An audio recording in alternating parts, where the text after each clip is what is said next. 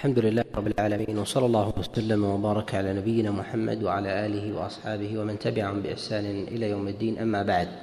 فتكلمنا في الدرس الماضي عن بعض الأحاديث ونتكلم في هذا المجلس بإذن الله عز وجل عن جملة منها ما يتعلق بالتفريق بين بول الغلام وبول الجارية.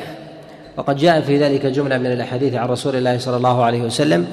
منها من حديث علي بن أبي طالب ومنها من حديث أم سلمة وزينب وأبي ليلى وعائشة وام قيس.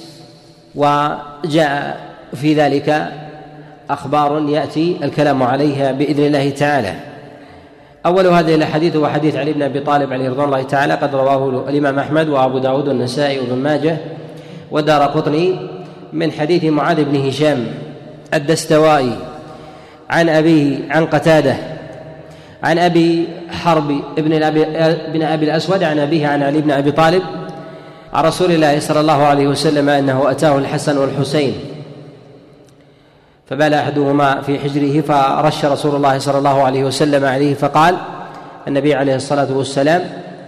فقال النبي صلى الله عليه وسلم يغسل من بول الغلام يرش من بول الغلام ويغسل من بول الجارية. وهذا الحديث قد تكلم فيه غير واحد من العلماء واختلف في وصله وإرساله وكذلك اختلف في وقفه ورفعه. قد جاء هذا الحديث من حديث معاذ بن هشام عن أبيه عن قتادة وتابع معاذا عليه عبد الصمد بن عبد الوارث عن هشام الدستوائي عن قتادة بهذا بهذا الإسناد. وخولف وخولف فيه وخولف فيه من وجوه عدة. أولها من جهه من جهة الوقف. فقد جاء موقوفا على علي بن أبي طالب عليه رضوان الله تعالى رواه في هذا جماعة رواه شعبة وهمام كلهم عن قتادة به موقوفا. ومن العلماء من رجح الوقف ومنهم من رجح من رجح الرفع. وجاء أيضا باسقاط بإسقاط والد أبي حرب. الذي يروي عن علي بن أبي طالب عن رسول الله صلى الله عليه وسلم. قد رواه عبد الرزاق في كتابه المصنف وكذلك ابن أبي شيبة من حديث سعيد بن أبي عروبة عن قتادة عن أبي حرب عن علي بن أبي طالب فأسقط فأسقط والده. وقد جاء أيضا من حديث يحيى بن سعيد القطان عن سعيد بن أبي عروبة عن قتادة عن أبي حرب بن أبي الأسود عن أبيه عن علي بن أبي طالب عليه رضوان الله تعالى مرفوعا. وجاء هذا الخبر أيضا مرسلا من غير هذا الوجه ولا يصح وصوبه بعض الأئمة. وهذا الحديث كما تقدم الإشارة إليه قد اختلف في روايته فهشام الدستوائي يرويه عن قتادة يرويه عن قتادة بالإسناد السابق مرفوعا إلى رسول الله صلى الله عليه وسلم بتمامه. ويرويه سعيد بن أبي عروبة ويرويه عنه يحيى بن سعيد. القطان عن أبي حرب عن أبيه عن علي بن أبي طالب عن رسول الله صلى الله عليه وسلم. وهذا الحديث قد حسن إسناده بعض الأئمة قد حسنه قد حسنه البخاري كما نقله عنه غير واحد. وذلك أنه قال بقوة رواية هشام الدستوائي قال وهو حافظ وقد وقف هذا الخبر شعبة شعبة وهمام. وذلك أن هماما قد وقف هذا الخبر في روايته عن قتادة وكذلك قد رواه شعبة عن قتادة وجعله وجعله موقوفا. وأما هشام لما كان حافظا أيضا فإنه من أضبط الرواة من أضبط الرواة وليس بأضبطهم عن قتادة في هذا الخبر وجعله مرفوعا إلى رسول الله صلى الله عليه وسلم. وجاء في هذا الباب حديث أبي السمح وقد رواه الإمام أحمد وأبو داود وغيرهم. من حديث يحيى بن الوليد عن محل بن خليفة عن أبي السمح عن رسول الله صلى الله عليه وسلم بنحو حديث علي بن أبي طالب. وهذا الحديث هو أمثل أمثل أحاديث الباب. ومحل بن خليفة قد وثقه غير واحد من الأئمة وضعفه وضعفه ابن عبد البر ولا عبرة بتضعيفه فقد وثقه يحيى بن معين وكذلك النسائي والدار قطني وجماعة. وقد ضعف بعضهم أيضا يحيى بن الوليد وليس هو بضعيف بل حديثه بل حديثه صحيح. وجاء أيضا هذا المعنى من حديث أم أم سلمة. جاء مرفوعا وموقوفا. قد رواه أبو داود من حديث الحسن البصري عن أمه خيرة عن أم سلمة عن رسول الله صلى الله عليه وسلم ورواه كذلك أيضا ابن أبي شيبة. جاء مرفوعا وموقوفا. والصواب في هذا الوقف ولا يصح ولا يصح الرفع عن رسول الله صلى الله عليه وسلم. وذلك أنه قد تفرد به مسلم ابن إبراهيم بهذا الخبر. وهذا الحديث الصواب وقفه على أم سلمة لثقة الرواة من رواه وجعله موقوفا. وهذا الحديث مع كونه تفرد به الحسن عن أمه وهي من جهة قواعد الأئمة فإنها من عداد. من عداد المجاهيل. ولكن ثمة قرائن تجعلنا نقبل نقبل هذا هذا الخبر. ما هي هذه القرائن؟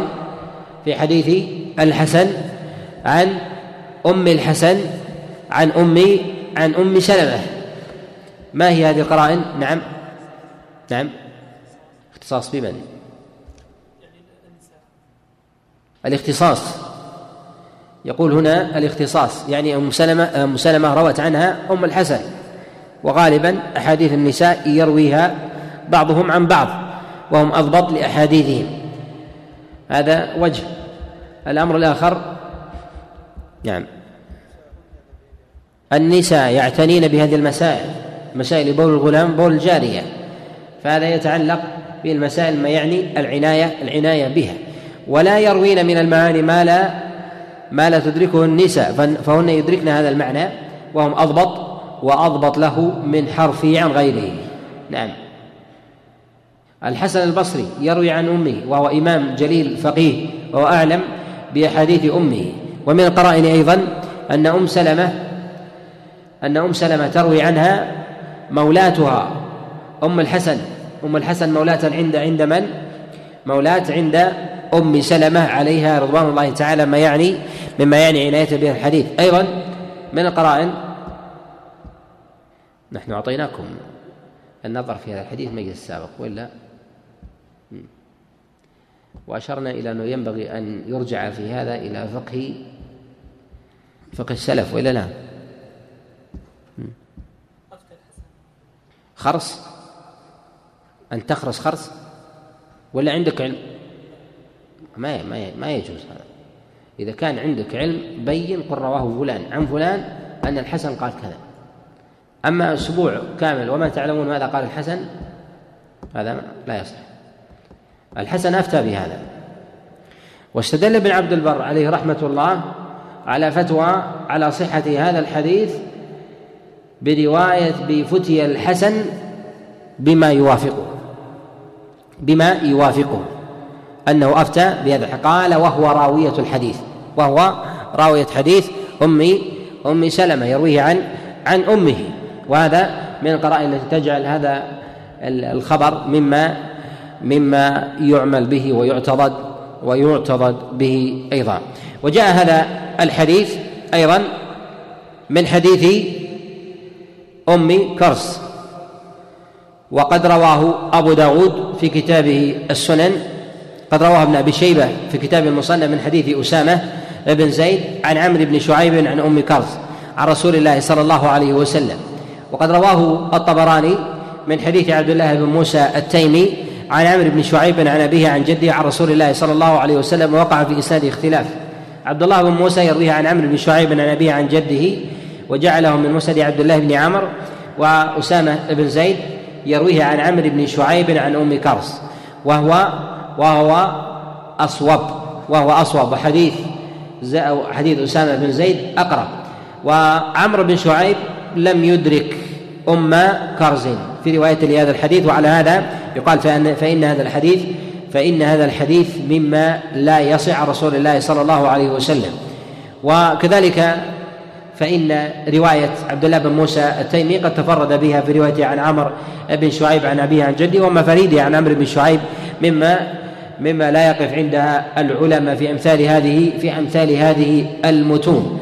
ومن أيضا الحديث حديث أبي ليلى وقد روى ابن أبي شيبة في كتاب المصنف من حديث وكيع بن الجراح عن محمد بن عبد الرحمن بن أبي ليلى عن أخيه عيسى بن أبي ليلى عن جده عبد الرحمن بن أبي ليلى عن جده أبي ليلى عن رسول الله صلى الله عليه وسلم. بنحو بنحو الحديث. وهذا الحديث فيه جملة من الضعفاء منهم محمد وعيسى.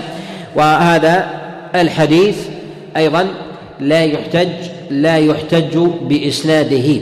وقد جاء هذا الحديث أيضا من وجه آخر عن زينب بنت جحش عليها رضوان الله تعالى ويرويه عن أم زينب مولاها ويرويه عن مولاها حدير. وهو صاحبه ويرويه عن حدير ليث بن أبي سليم. ليث بن أبي سليم عن حدير عن مولى زينب عن زينب عن رسول الله صلى الله عليه وسلم والحديث ضعيف وذلك أنه معلول بعدة علل. وذلك لتفرد ليث بن أبي سليم وحدير أيضا مما تكلم فيه غير واحد وما ومولى زينب أيضا مما لا يعرف. وإن كان وإن كان قربه من زينب يدل أيضا يدل أيضا على على استقامة استقامة دينه. وقد جاء هذا أيضا من حديث عبد الله بن عباس وقد رواه وقد رواه الطبراني وغيره من حديث محمد بن عمر الواقدي وقد تفرد به. وحديث محمد بن عمر الواقدي لا يحتج به إذا إذا تفرد. وقد جاء أيضا من حديث لبابة بنت الحارث وهي أم الفضل ابن عباس بن عبد المطلب. وقد جاء في رواية هذا الحديث عدة عدة وجوه. وهذا مما تكلم فيه غير واحد من العلماء في من جهة انقطاعه و واتصاله. قد رواه الإمام أحمد في كتابه المسد من حديث عفان عن حماد بن سلمة عن عطاء الخرساني عن لبابة أم الحارث عن رسول الله صلى الله عليه وسلم. وهذا الإسناد الصواب فيه أنه منقطع وذلك أن الإمام أحمد قد أخرج في كتابه المسلم من حديث من حديث عفان عن حماد قال حميد عطاء لم يسمعه من أم الحارث وإنما سمعه من أبي من أبي عياض عن لبابة عن رسول الله صلى الله عليه وسلم وأبو عياض مجهول لا يحتج به. وقد جاء من وجه آخر عند الإمام أحمد من حديث من حديث عفان عن وهيب بإسناد بإسناد صحيح وهو أيضا يكون لدينا في هذا الباب حديثان قد مر الأول حديث أبي التياح والثاني حديث لبابة أم الحارث ابن العباس ابن عبد المطلب. وقد جاء من وجوه أخرى قد وقع فيها الاضطراب من غير هذا الوجه ولا تصح أيضا من حديث من حديث أم الفضل وهي لبابة أم الفضل ابن عباس ابن عبد المطلب. وقد مال إلى تصحيح هذا جماعة من الأئمة من الأئمة من المتأخرين. وجاء في هذا الحديث وغيره مما سبق من تكلم عليه بالإعلال من تكلم على معاني هذه الأحاديث بالإعلال. قالوا باعتبار أن البخاري ومسلم لم يخرجا منها شيئا لم يخرجا منها شيئا. وهذا ما مال إليه الشافعي عليه رحمة الله فيما نقله عنه البيهقي وعلل البيهقي عليه رحمة الله تعالى وعلل البيهقي أن عدم إخراج البخاري ومسلم لشيء من ذلك أن في هذا إشارة إلى إلى عدم صحة صحة شيء من هذه الأحاديث إلى عدم صحة شيء من هذه الأحاديث عندهما. ولكن يقال إن عدم إيراد البخاري ومسلم لأمثال هذا التفصيل لا يعني عدم الصحة. وذلك أن البخاري قد أخرج من حديث عائشة ومن حديث أم قيس بنت محصن وهي أخت عكاشة بن محصن قد رواه مسلم وتفرد به عن البخاري. قد روى البخاري من حديث هشام بن عروة عن أبيه عن عائشة أن رسول الله صلى الله عليه وسلم بال غلام في حجره لم يطعم فأفرغ عليه النبي عليه الصلاة والسلام عليه ماء. وجاء أيضا عند الإمام مسلم من حديث أم قيس بنحوه. وهذا وإن لم يكن فيه التفريق بين الغلام والجارية وإنما ذكر الغلام أنه أن النبي صلى الله عليه وسلم قد صب صب عليه. وهذا في نهج البخاري. هل هو إشارة إلى شيء من الحديث الذي يوافق الأحاديث الأخرى التي لم يخرجها البخاري؟ نقول إن البخاري قد نقل عنه الترمذي أنه مال إلى إلى تقوية رواية هشام الدستوائي في روايته عن قتادة عن أبي حرب بن أبي الأسود عن أبيه عن علي بن أبي طالب عن رسول الله صلى الله عليه وسلم قال ورفعه هشام وهو وهو حافظ. ورفعه هشام وهو حافظ. مما يدل على أن البخاري عليه رحمة الله رجح الرفع على الوقف مع كون الذي قد رفع قد وقف هذا الخبر غير واحد من الحفاظ أيضا كشعبة وهمام كشعبة وهمام. وقد اختلف أيضا في روايته هنا يعني في رواية هشام فيرويه معاذ وكذلك يرويه عبد الصمد عن هشام به مرفوعا. وجاء عن هشام أيضا مخالفا لرواية مخالفا لرواية معاذ وكذلك عبد عبد الصمد. وبه نعلم أن البخاري عليه رحمة الله تعالى في تنكبه لإخراج هذه الأحاديث باعتبار أنها ليست على شرطه من جهة قوة قوة الإسناد. لا من جهة سلامة المتون لا من جهة سلامة المتون واستقامتها. وبهذا ينبغي أن نشير إلى أمر من منهج البخاري عليه رحمة الله وكذلك الإمام مسلم أن البخاري إذا أردنا أن نتكلم على شرطه فمراده من شرطه ليس الصحة ليس ليس الصحة البخاري عليه رحمة الله ليس شرطه في الصحيح. الصحة مجردة؟ لا. وإنما درجة وإنما قصده في ذلك درجة معينة من الصحة. ولهذا قد يصحح البخاري ويقوي حديثا خارج الصحيح ولا يخرجه باعتبار كونه قاصرا قاصرا عن عن مقاصد الصحيح. كما كما في هذا كما في هذا الحديث. وبهذا نعلم أن ما أخرجه البخاري أو ما لم يخرجه البخاري من الأحاديث أنا لا نقطع بإعلاله إلا إذا احتفت في هذا إذا احتفت في هذا القرائن. ومن هذه القرائن مما تقدم الإشارة إليه أن يكون البخاري قد أورد خلافه أو أورد أثرا خلافه أو لم يرد شيئا في الباب مما يعضده. وهذا حديث الأحاديث في التفريق بين بول الغلام والجارية. قد أورد البخاري ما يعضد هذا هذا الحديث. وهو حديث عائشة وحديث أم قيس عليه مرضى الله تعالى. حديث عائشة أخرجه البخاري وحديث أم قيس قد أخرجه الإمام الإمام مسلم وهو بالصب على على بول الغلام. ومعلوم أنه فرق بين الصب والغسل ثمة صب ورش وغسل. الصب والرش واحد. وأما بالنسبة للغسل مراد بذلك هو الفرق والدلك الذي يصاحب يصاحب الرش. يعني أن الإنسان قد عمد إلى شيء قد عمد إلى شيء متنجس فغسله. وبخلاف الرش وهو وهو الإفاضة. وكذلك مما يعضد العمل بهذه الأحاديث هو عمل الأمة في هذا وقد حكي حكي على هذا الإجماع. وهذا من الأمور التي آه التي التدقيق فيها مطلب حتى تحسب لو لم يكن ثمة عمل للصحابة لما قلنا بهذا الخبر. ولملنا إلى تضعيفه وعدم الاحتجاج وعدم الاحتجاج به. فالأحاديث الواردة في الباب لا تحتمل هذا الأصل. أحاديث التفريق بين بول الغلام وبول الجارية من جهة الغسل أو الرش لا تحتمل لا تحتمل القبول بهذه الأسانيد فهي بحاجة إلى أسانيد أقوى أقوى منه. فأصحاب علي بن أبي طالب كثر. فلماذا قد تفرد بالرواية عنه هنا أبو حرب؟ عن أبيه عن علي بن أبي طالب. كذلك أيضا ما جاء عن أم سلمة وما جاء أيضا عن عبد الله بن عباس وما جاء أيضا عن أبي التياح وهو وهو خادم رسول الله صلى الله عليه وسلم وأبو السمح وهو خادم رسول الله صلى الله عليه وسلم. مما يدل على أن أمثال هذه الروايات لما كان العمل مستقر عليها على التفريق والتفريق في هذا هنا ليس عفو تام عن بول الغلام وعدم العفو عن بول الجارية وإنما هو نوع تيسير. ولو كان الأمر بعدم الغسل بين بول الغلام وبول الجارية بمعنى أننا نقول أن النبي صلى الله عليه وسلم عفى عن بول الغلام فقال بطهارته. وبول الجارية بالنجاسة لم نقبل هذه الأحاديث أيضا حتى يأتي ما هو أقوى أقوى منها. باعتبار أن ذلك هو عفو عن بول يشترك مع غيره يشترك مع غيره فاقتضى قوة الإسناد. وقد حكى إجماع الصحابة على ذلك.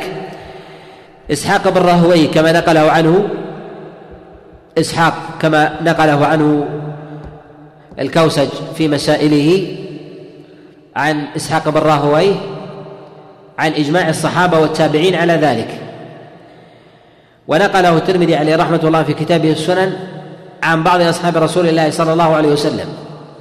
ولكن ما جاء في هذا ما جاء في هذا عن الصحابة فيه ضعف فيه ضعف ولكن قد يكون العلماء قد وقفوا على شيء على شيء من هذه الأسانيد. ومعلوم عناية العلماء برواية الأحاديث المرفوعة إلى رسول الله صلى الله عليه وسلم وعدم عنايتهم التامة. ما في المسائل التي فيها إجماع بالمقطوعات.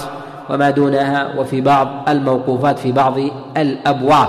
ولهذا نقول إن العلماء قد نصوا على إجماع الصحابة عليه رضي الله تعالى في هذا فنقول حينئذ بالقبول. ولو لم يكن ثمة إجماع أو كان ثمة عمل لبعضهم وخالف البعض لرددنا هذه الأحاديث بأنها بأن بحاجة إلى ما هو أقوى لما هو أقوى أقوى من ذلك. نعم. كيف؟ البخاري؟ حسن الحديث. آه هو جاء في سياق قول البخاري رفعه هشام وهو حافظ. رفعه هشام هذه قرينة على التقوية على تقويته للحديث. وإلا لو أطلق البخاري الحسن مجرد أطلق البخاري الحسن مجرد على حديث فإن هذا لا يؤخذ منه على الإطلاق لا يؤخذ منه على الإطلاق التصحيح. ولا تقوية الحديث فقد يكون بذلك أنه أراد الغرابة أو النكارة في المتن أو الإسناد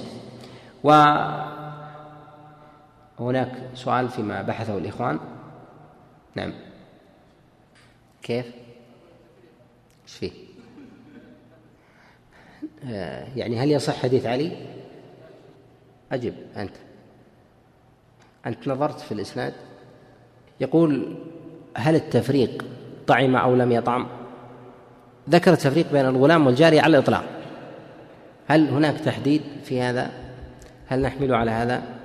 نقول أحيانا فتي الراوي فتي الراوي تؤيد تؤيد بعض الوجوه تؤيد بعض الوجوه ويقال ويقال بها حديث علي بن أبي طالب يروى من حديث من؟ من يرويه عن علي بن أبي طالب؟ أبو حرب عن أبيه. هل هؤلاء فقهاء؟ لا. من يرويه عنهم؟ قتادة. قتادة فقيه؟ فقيه. طيب. هل له قول في المسألة؟ نعم. قلنا لكم أحاديث. استفدتم منها شيء؟ استفدتم من الأحاديث اللي ذكرناها شيء؟ قتادة يقول بتقييده بالطعام. أنه إذا طعم يغسل منه. إذا طعم يغسل منه. وهذا ذكره غير واحد. كتاب داود في كتابه السنن ذكره عنه حديث هشام عن قتادة. ذكره بعد سياق الخبر. قال قال قتادة. وهذا يؤيد الحديث من وجهين من جهة الفقه ومن جهة من جهة الصحة. من جهة الصحة. وهذا هذا من القرائن. قد ذكرنا أن الإسناد إذا كان فيه راوي من الرواة فقيه عمل بالحديث الذي رواه هذا من قرائن من قرائن الصحة وقرائن الضعف. نعم؟ قرائن الصحة. وفي حال المخالفة يكون من قرائن من قرائن الضعف أيضا. وفي أحد رجع إلى عمل الصحابة؟ في أحاديث تفريق في البول أو التابعين. نعم. ابن الملقن في؟ طيب. طيب هل البدر المنير هو من من مضان؟ من المصادر؟ لا. نعم. سعود أنت عليك الجزاء ضيفين نعم. نعم. كيف؟ حديث عائشة أولا يخرجه بعض العلماء من من بابنا باعتبار أن حديث عائشة ليس فيه ذكر للجارية وإنما ذكر ذكرت صفة الغلام الذي جاء. من جاء؟ هل هو ذكر أو أنثى؟ وأنه لم يطعم. وهذا فيه عن عائشة عليها رضوان الله تعالى فيه إشارة إلى الحكم العام. من قال أن تدخل معه الجارية باعتبار الأصل وأن البخاري ما أورد شيء يخالف هذا الإطلاق هذا قال به جماعة من الفقهاء الشافعية هو الذي قطع به الشافعي. ومن قال أن البخاري عليه رحمة الله أورد هذا الحديث ليدل على أن للغلام حكما خاصا به. وهو الذي ذكر في حديث عائشة وذكره مسلم أيضا في حديث أم قيس. وهذا وهذا له وجاهته وأما ذكر الإطعام فهذا هو المعمول به. ولكن ثمة خلاف في بعض الصور. هل المراد بالإطعام هو بالطعام هو ما كان بعد الحولين المعتاد؟ لكن لو طعم بعد ستة أشهر أو خمسة أشهر. طعم شيئا يسيرا هل يدخل في هذا أم لا؟ أما المقصود بذلك الأغلب. هذا هو الذي يقع فيه يقع فيه الخلاف عند عند العلماء في هذا. نعم. وش كلام البيهقي؟ ليس الطبراني البيهقي. البيهقي شافعي. وهو في كتابه السنن وفي معرفة السنن والآثار يورد في الأغلب ما يعضد مذهب الشافعي والأدلة على الأحكام المروية عن الإمام الشافعي. وقد ذكر أن عن البخاري أنه قال بأن هشام الدستوائي رفعه وهو حافظ يعني نقل عنه التقوية وقال به وقواه البيهقي عليه رحمة الله تعالى نفسه. لكنه يلتمس القول للشافعي. إمام المذهب قال أن الشافعي عليه رحمة الله لم يصح عنده شيء عن النبي عليه الصلاة والسلام في هذا. يقول وهذا هو رأي البخاري ومسلم فيما يظهر أنه ما ترك الرواية في التفريق بين بول الغلام والجارية إلا لأنه لم يصح شيء عندهما. هذا له احتمالين. الاحتمال الأول أن البيهقي أراد عض قول الشافعي. ألا يكون الشافعي آه، منفردا في هذا في هذا الأمر؟ الأمر الثاني أن يكون قصد فعلا أن إرادة الشافعي البخاري لحديث عائشة ومسلم لحديث أم قيس أن هذا لا يعني لا يعني أنه أنهما يفرقان. أنهما يفرقان بين بول الغلام وبول الجارية. نعم. هذا حديث بالسمح تكلمنا عليه. حديث يحيى بن الوليد عن محل بن خليفة عن أبي السمح عن رسول الله صلى الله عليه وسلم. وهذا هو أصح الأحاديث المروية عن النبي صلى الله عليه وسلم في هذا في هذا الباب. في سؤال عن حديث البول نعم. نقول يقول هنا البخاري قوى رواية هشام الدستوائي عن قتادة. فكيف نقول أنه لو لم يأتي إلى هذا الطريق لم نقبل به؟ البخاري حينما حكم على هذا الحديث ما حكم على رواية هشام عن قتادة مجردة إلا وهو يعلم عمل السلف في هذا. يعلم عمل السلف فقواه وأما إذا كان السلف من الصحابة والتابعين لم يعملوا بهذا ما كان للبخاري أن يقوي رواية هشام عن قتادة. وهو يريد أن يثبت في هذا وجود الأصل. وأحكام الأئمة وخاصة البخاري ومسلم وهم من أهل سعة الاطلاع والصبر للمرويات المروية عن المروية عن الصحابة والتابعين. فلا يكاد البخاري ومسلم يفتيان بشيء من المسائل في المتعلقة في أبواب التعليل إلا وقد أحاط بمن أفتى بمدلول هذا هذه المتون. ولهذا أشار إلى تقوية المرفوع باعتبار المسألة مسألة فيها إجماع. فيقول فيقول بهذا. في سؤال؟ طيب. الحديث الذي يليه وهو حديث سلمان الفارسي في أحكام الانفحه وهي الأجبان. الحديث يرويه سيف أبن هارون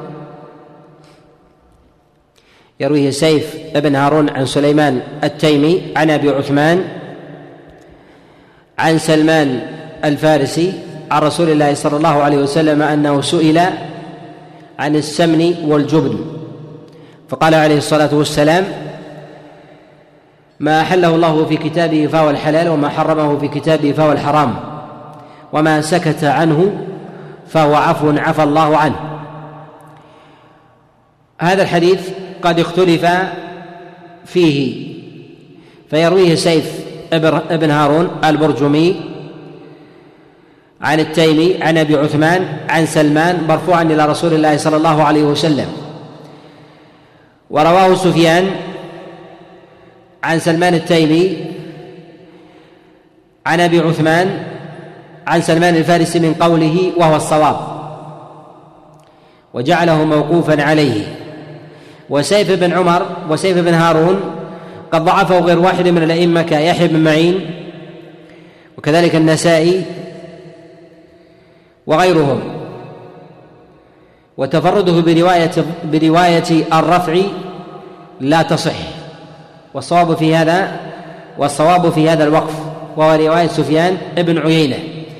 وقد جاء ما في هذا الحديث جملة من الطرق من ذلك ما رواه الإمام أحمد في كتابه المسند من حديث جابر بن زيد الجعفي عن عكرمة عن عبد الله بن عباس عن رسول الله صلى الله عليه وسلم أنه أتي بجبن فأخذ السكين فقطعه وقال سموا عليه وكلوه.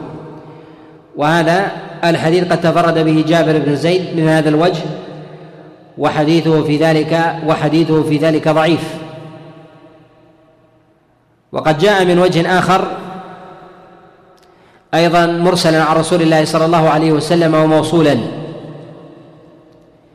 جاء من حديث سلمان أيضا كما رواه ابن أبي شيبة في كتاب المصنف من حديث أبي جعفر الرازي عن الربيع عن أبي العالية رفيع بن مهران عن سويد غلام سلمان الفارسي عن سلمان الفارسي. وهذا الحديث قد تفرد به أبو جعفر الرازي وقد ضعفه غير واحد. وقد تبع على روايته هذه عن الربيع بن أنس عن أبي العالية عن سويد عن سلمان. وهذا الحديث يغني عنه ما جاء في رواية سفيان عن سلمان عن أبي عثمان عن سلمان عن عن التيمي عن أبي عثمان عن سلمان الفارسي موقوفا عليه وهو الصواب. ورجح الصواب في هذا غير واحد من العلماء كأبي حاتم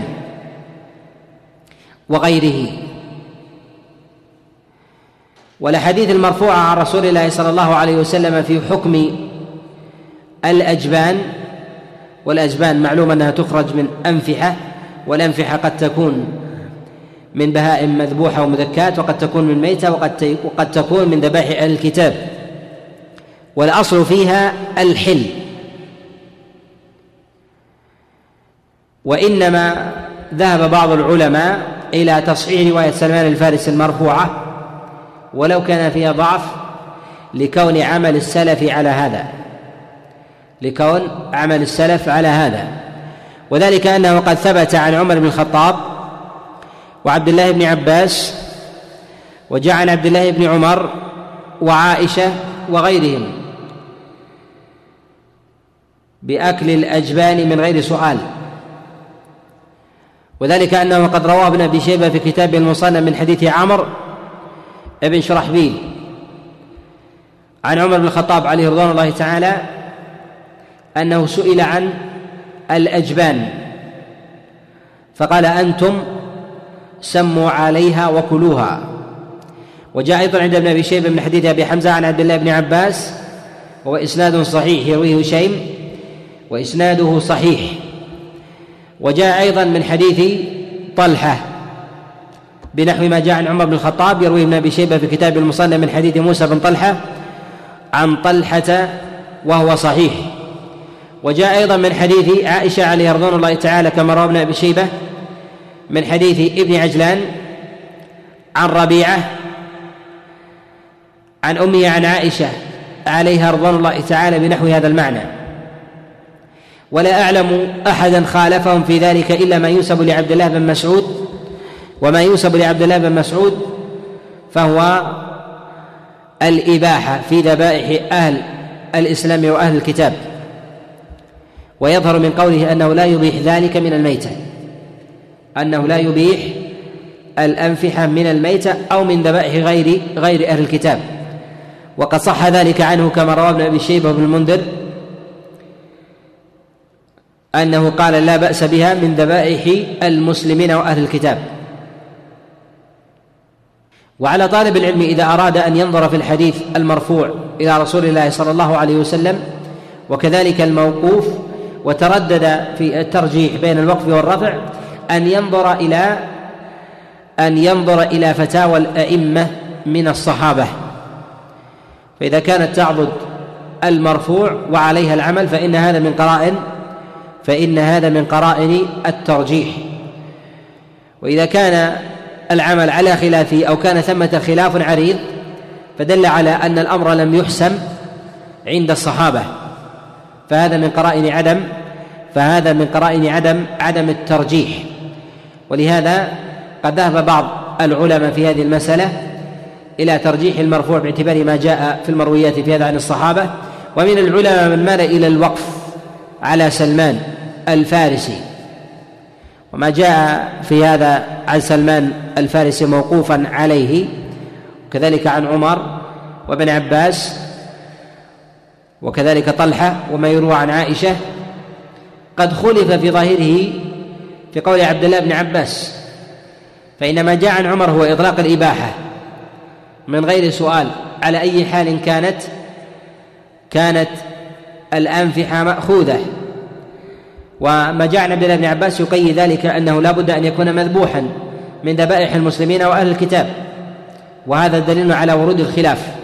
وهذا يجعل المسألة ليست من المسائل المحسومة المحسومة عند الصحابة عليهم رضوان الله تعالى مع ورود كبراء أهل الفقه في المخالفة في ذلك.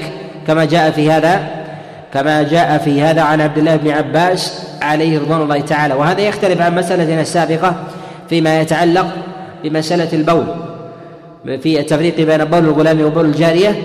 وذلك أنه لو لم يصح عن الصحابة عليهم رضوان الله تعالى في ذلك شيء وإن كان قد جاء عن علي بن أبي طالب عليه رضوان الله تعالى في هذا وجاء عن غيره إلا أن الفتيا عند السلف على هذا. فقد جاء عن عطاء أنه قال بالتفريق بين بول الغلام والجارية كما روى ابن أبي شيبة عنه من حديث واقد عن عطاء. وجاء أيضا في فتيا فقهاء الكوفة كما روي عن إبراهيم النخعي كما روى ابن أبي شيبة المصنف من حديث مغيرة عن إبراهيم أنه قال قال بالتفريق وعند النظر في فتيا السلف في هذا لا تجد أحدا من الصحابة ولا من التابعين من قال من قال بعدم بعدم التفريق. ولهذا قلنا في مسألة الترجيح في الوجهين السابقين أن الصواب في حديث علي بن أبي طالب في ذلك الرفع وكذلك في أحاديث الباب كلها صحيحة باعتبار ورود الإجماع. وهذا الأحاديث أعني أحاديث آه، الجبن لورود الخلاف في هذا فإن نقول بالوقف. كذلك فإن المخالفة في ذلك هي دون المخالفة السابقة باعتبار أن من رفع ذلك هو سيف ابن هارون. وسيف بن هارون قد ضعفه غير واحد على خلاف رواية هشام الدستوائي فإنه وإن كان قد خالف من هو من الثقات الرفعاء إلا أنه في ذاته ثقة ثقة حافظ. وهذا فيه فرق بين بين الوجهين. كذلك أيضا فإن الأحاديث في التفريق بين بول الغلام والجارية قد كثرت عددا قد كثرت عددا. فقد جاء هو من حديث أبي السمع وجاء من حديث علي بن أبي طالب وجاء من حديث عائشة وأم قيس وكذلك أيضا أم الحارث وهي لبابة وكذلك جاء من حديث زينب وجاء من حديث عبد الله ابن عباس وجاء من حديث أبي ليلى. وأما ما جاء في الاجبان فالمرفوع في ذلك عن رسول الله صلى الله عليه وسلم. جاء في حديث عبد الله بن عباس وقد تقدم أنه تفرد به تفرد به جابر بن زيد وجاء أيضا في حديث سلمان الفارسي وقد تفرد برفع سيف ابن هارون في روايته عن التيمي عن أبي عثمان عن سلمان الفارسي عن سلمان الفارسي مرفوعا وقد خالفه في ذلك سفيان وهو من الأئمة الحفاظ. وكذلك أيضا من أضبط الرواة عن التيمي في روايته لهذا. وهذا يدل على أمر أو ينبغي الإشارة في هذا إلى أمر مهم جدا أن كما تقدم الإشارة إلى تباين السلف في الخلاف فإنهم يتباينون أيضا من جهة البلدان. يتباينون فلمكة فقهاء وللمدينة فقهاء وللكوفة فقهاء. فإذا وجد في فتاوى السلف فتوى واحدة لا يعلم لها مخالف في مكة وفتوى واحدة لا يعلم لها مخالف في الكوفة فإن هذا شبيه فإن هذا شبيه بالإجماع فإن هذا شبيه بالإجماع. ولهذا عطى في التفريق في البول ليس له مخالف من فقهاء مكة وإبراهيم النخعي في الكوفة وقد صح عنهما ليس له مخالف من فقهاء الكوفة. ولهذا نقول بأن الرواية في ذلك بأن الرواية في ذلك إجماع وهذا ما يصحح الإجماع المروي الذي يرويه إسحاق ابن راهوي عن الصحابة عليهم رضي الله تعالى والتابعين.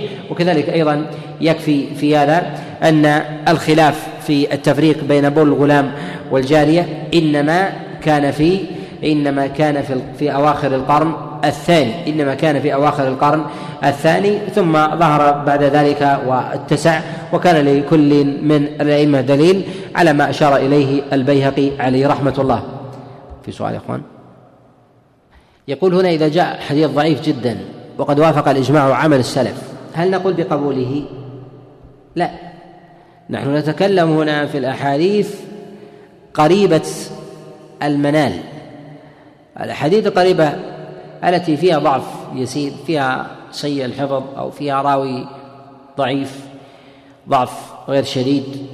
وأما الروايات التي فيها مجاهيل الأعيان وفيها الكذابين والمتهمين والمتروكين فإن هذا فإن هذا ليس من مباحثنا هنا. وإنما ما كان فيه وإنما ما كان فيه ضعف يسير. قد تقدم الإشارة معنا أيضا إلى إلى مسألة الموقوف والمرفوع إلى مسألة الموقوف والمرفوع. وأن الأئمة عليهم رحمة الله في أبواب الوقف والرفع أنهم ربما يجعلون الموقوف يعل المرفوع ويطرحه. وإن كان إسناده في ظاهره النظافة فهذا يكون شبيه المطروح والضعيف والضعيف جدا ولو ولو كان ظاهر الإسناد ولو كان ظاهر الإسناد السلامة. وهذا ما ينبغي لطالب العلم أن يعتم به وهذا ما تقدم الإشارة إليه مرارا ويغفل عنه كثيرا أنه ينبغي لطالب العلم حال وجود إسناد من الأسانيد أن يتتبع الرواة الموجودة في الإسناد واحدا واحدا.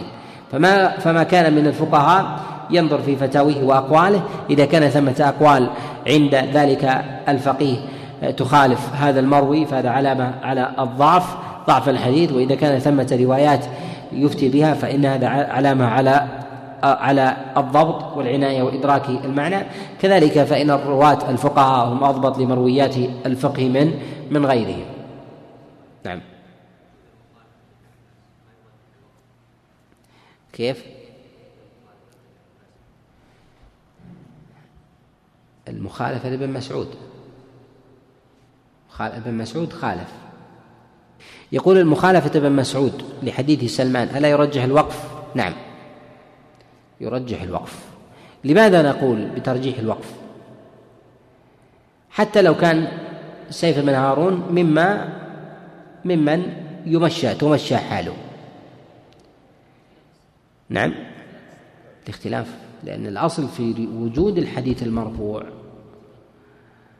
حسم الخلاف خاصة عند من؟ عند الكبار كابن مسعود.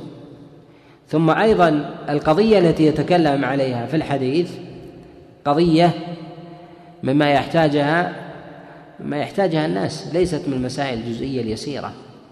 ثم أيضا لم يرد عن النبي صلى الله عليه وسلم حديث يقابله في الباب يحمل عليه قول ابن مسعود. لو كان هناك حديث في الباب يحمل عليه قول ابن مسعود لقيل أن ثمة حديثان رويت عن النبي صلى الله عليه وسلم ابن مسعود ذهب إلى هذا وغيره ذهب إلى ذاك. ولكن أقرب الأحاديث في هذا الباب هو حديث سلمان سلمان الفارس. ومع هذا ورد الخلاف.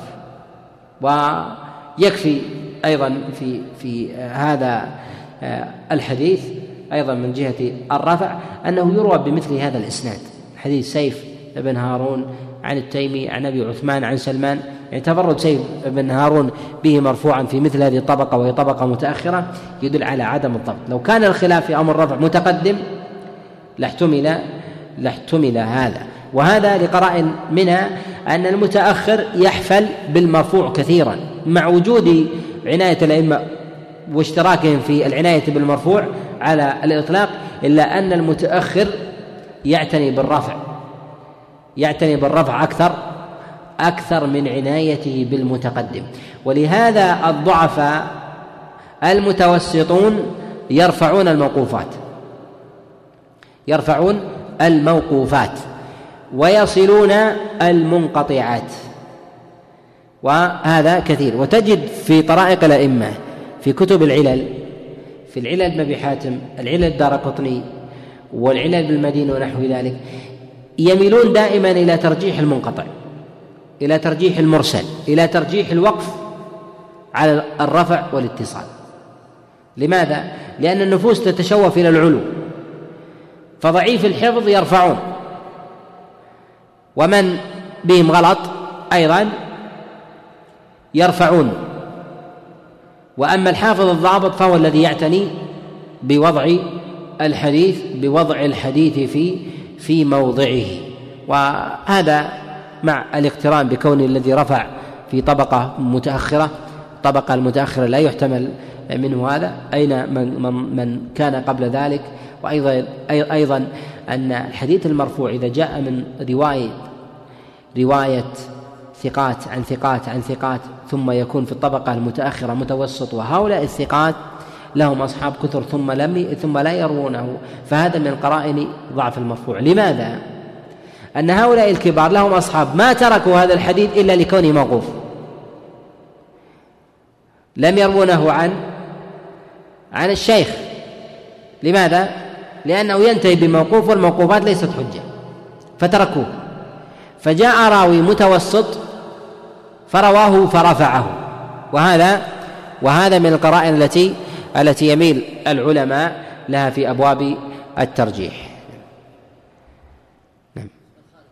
يقول صيام العشر عشر ذي الحجة. نعم جاء فيها حديث هنيدة ولكن لا يصح قد رواه أبو داود في كتابه السنن وهو مخالف أيضا لحديث عائشة عليه رضوان الله تعالى في الصحيح أن النبي عليه الصلاة والسلام لم يكن يصوم العشر.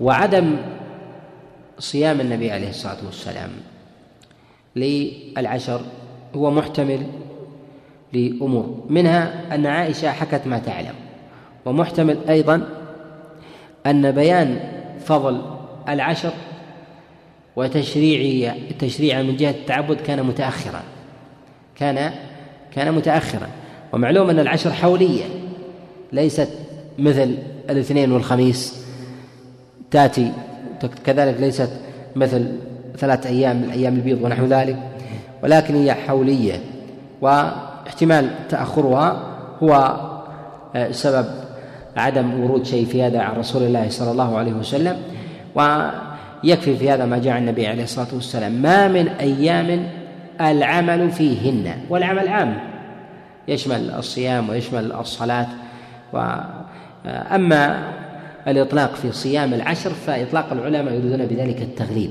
يريدون بهذا التغليب وإلا فالأصل أن تصام تسع لأن العاشر يوم النحر وهو العيد ولا يجوز ولا يجوز صيامه. وهنا أيضا مسألة وهي مسألة صيام العشر. بعض العلماء يقول لم يرد عن النبي عليه الصلاة والسلام. نقول من قال أصلا بأن صيام العشر لا يستحب؟ لا أعلم أحد من السلف ولا من الأئمة الأربعة من قال أن صيام العشر لا يستحب. وعدم ورود الشيء لا يعني لا يعني عدم الفعل. وعلى هذا نحن نسأل هل ورد عن النبي عليه الصلاة والسلام أنه تصدق في العشر؟ لا. هل ورد عن النبي عليه الصلاة والسلام أنه وصل رحمه في العشر؟ أو ذكر ذكرا معينا مخصوصا جاء عنه في العشر؟ أو أن النبي عليه الصلاة والسلام أحسن إلى جاره في العشر؟ أو قام الليل في العشر؟ هل نبطل الأعمال باعتبار عدم ورودها؟ لا. وإنما نقول جاء النص عن رسول الله صلى الله عليه وسلم بالحث على العمل مهما كان ويدخل في ذلك الصيام والصلاة وغيرها. نعم. صلى الله وسلم وبارك على نبينا محمد. نتوقف هذا الدرس الأخير في قبل العيد ثم بعد العيد بإذن الله عز وجل. أول سبت دراسي. أول يوم من الدراسة نستأنف فيه بإذن الله تعالى.